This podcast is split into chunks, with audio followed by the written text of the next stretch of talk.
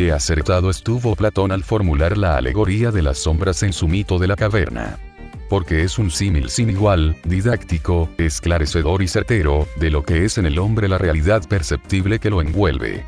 Sombras vemos, sombras son todo aquello a lo que podemos aspirar. La luz rebota en la materia como se proyectaban las sombras dentro de la caverna, y a la amalgama de colores y matices que penetra por nuestras pupilas le aplicamos el bisturí del límite, le damos sentido y nombre, pero eso no es lo que hay, eso es siquiera lo que vemos e interpretamos comprender que existe una realidad subyacente la cual irradia aquellas magnitudes que podemos percibir, e infinitas que nunca conoceremos por pertenecer a rangos exóticos, es cabal para empezar a vislumbrar el entramado del mundo donde estamos. No hay duda que las apariencias sensibles son engañosas, relativas, arbitrarias. La rueda de una bicicleta, cuando está quieta, presenta sus radios claros, diferenciados y definidos. Al poner la bicicleta en marcha los radios se diluyen en un continuo, dejan de estar aislados gracias a su celeridad, como los átomos o bien su vacío intrínseco. Los radios son los mismos, solo cambia nuestra percepción de ellos.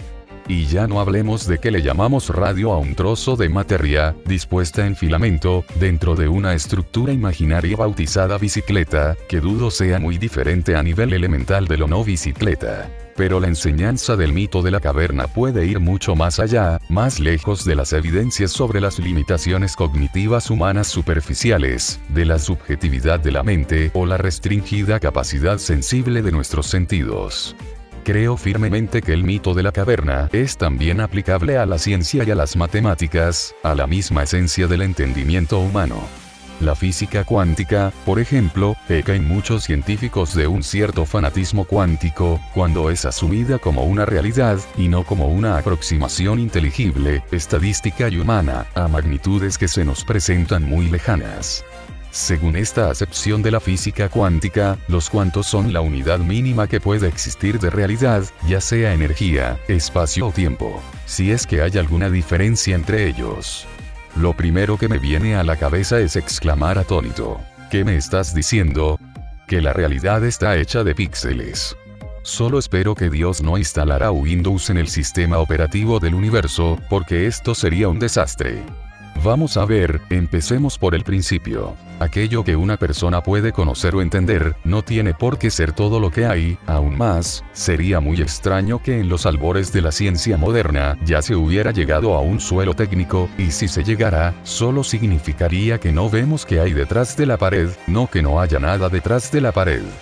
El mismo concepto de punto cero, contradice la lógica, que no la experiencia, sobre la realidad subyacente pero es que como en la alegoría de la caverna, el nombre, el objeto, el número, la unidad, son sombras. Para desenmascarar la ilusión del cuanto como punto, debemos primero conocer cómo funciona nuestro cerebro y por qué funciona así. Somos animales con finalidad procreativa, y nuestro intelecto y mecanismos de razonamiento responden a lo que hemos requerido a lo largo de los eones. Para entender el mundo necesitamos clasificarlo, encapsularlo en cifras, motes y entidades. Pero estos elementos son ficticios, arbitrariedades conceptuales que inventamos en un momento dado, antes que nosotros no estaban ahí, y por lo tanto son dentro del universo subjetivo, pero no tienen ninguna relación con la realidad subyacente. El límite es para la conciencia la gran falacia imprescindible, el Dios de lo cognoscible que nunca existió fuera de nuestros cerebros. Solo podemos entender los límites, pero debemos entender que son una herramienta, no una realidad. De igual manera los números, las matemáticas, adolecen del mismo mal. Uno es todo, cero es nada, y son equivalentes. Pero dos, a partir de dos todo es un juego de divisiones conceptuales un sistema práctico, no lo niego, pues no hay otro sistema que podamos comprender, pero resulta inexacto respecto a la naturaleza subyacente en la realidad. Esto nos lo demuestran los números irracionales, que son la base con la que opera el universo. Tanto pi, e, o cuantos otros hay, son proporciones sin límite, de infinitos decimales, que expresan las verdaderas matemáticas de la realidad. Igual que pi no tiene una base cero, el mundo tampoco la tiene. Puede que a alguno le parezca absurdo y fantasioso pensar que la realidad física se compone de infinitos, que no quiera entenderlo porque desafía la experiencia sensible de la conciencia, igual que en la caverna de Platón los demás presos no querían escuchar al que vio el exterior de la cueva.